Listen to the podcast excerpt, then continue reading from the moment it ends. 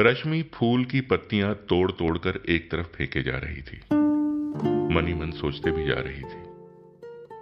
बगल की टेबल पर अकेला बैठा रोहित बोला, हेलो मैडम आपका निशाना खराब नहीं है।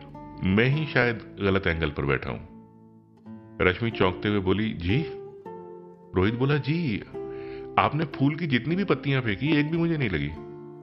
रश्मि बोली ओ आई एम सॉरी, मैं ऐसे ही किसी किसी और का गुस्सा।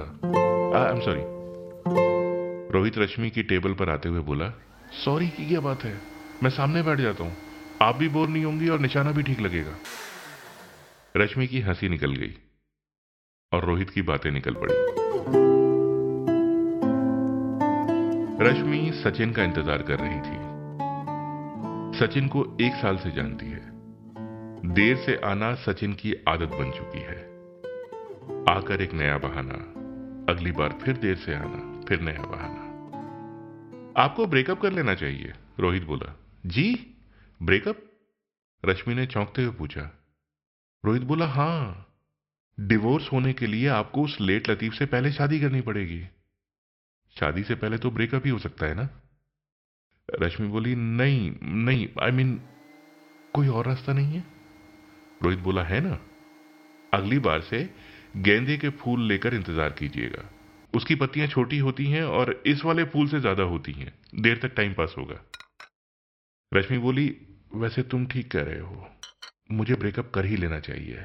लेकिन तभी रश्मि के फ़ोन की घंटी बजी। सचिन था।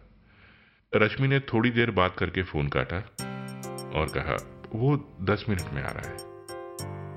रोहित उठते हुए बोला तो मैं चलता हूँ। आने दो। हिम्मत रखो हैप्पी ब्रेकअप रश्मि की फिर हँसी निकल गई। रोहित चला गया।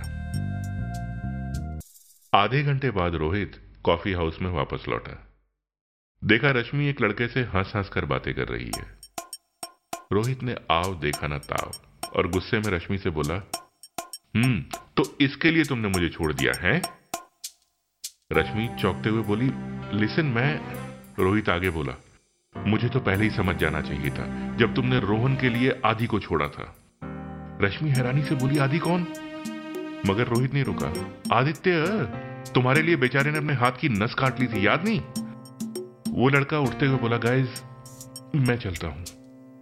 उसके जाते ही रश्मि बोली, क्या था ये सब? रोहित बोला, जो भी था, सचिन गया ना?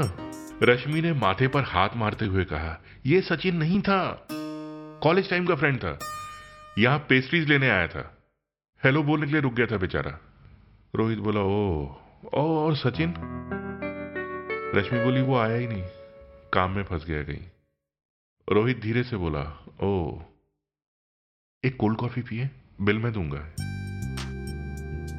कॉफ़ी पीते हुए रोहित बोला, आजकल भरोसे का जमाना ही नहीं है ना। लोग ब्रेकअप के लिए भी टाइम पर नहीं आते हैं। रश्मि कॉफ़ी का घूंट भरते हुए बोली हम्म गुस्सा कॉफ़ी के झाग की तरह बैठता जा रहा है। शाम का पर्दा गिरता जा रहा है। रोहित और रश्मि कॉफ़ी पीते हुए सोच रहे हैं। अफसोस करें या शुक्र मनाएँ।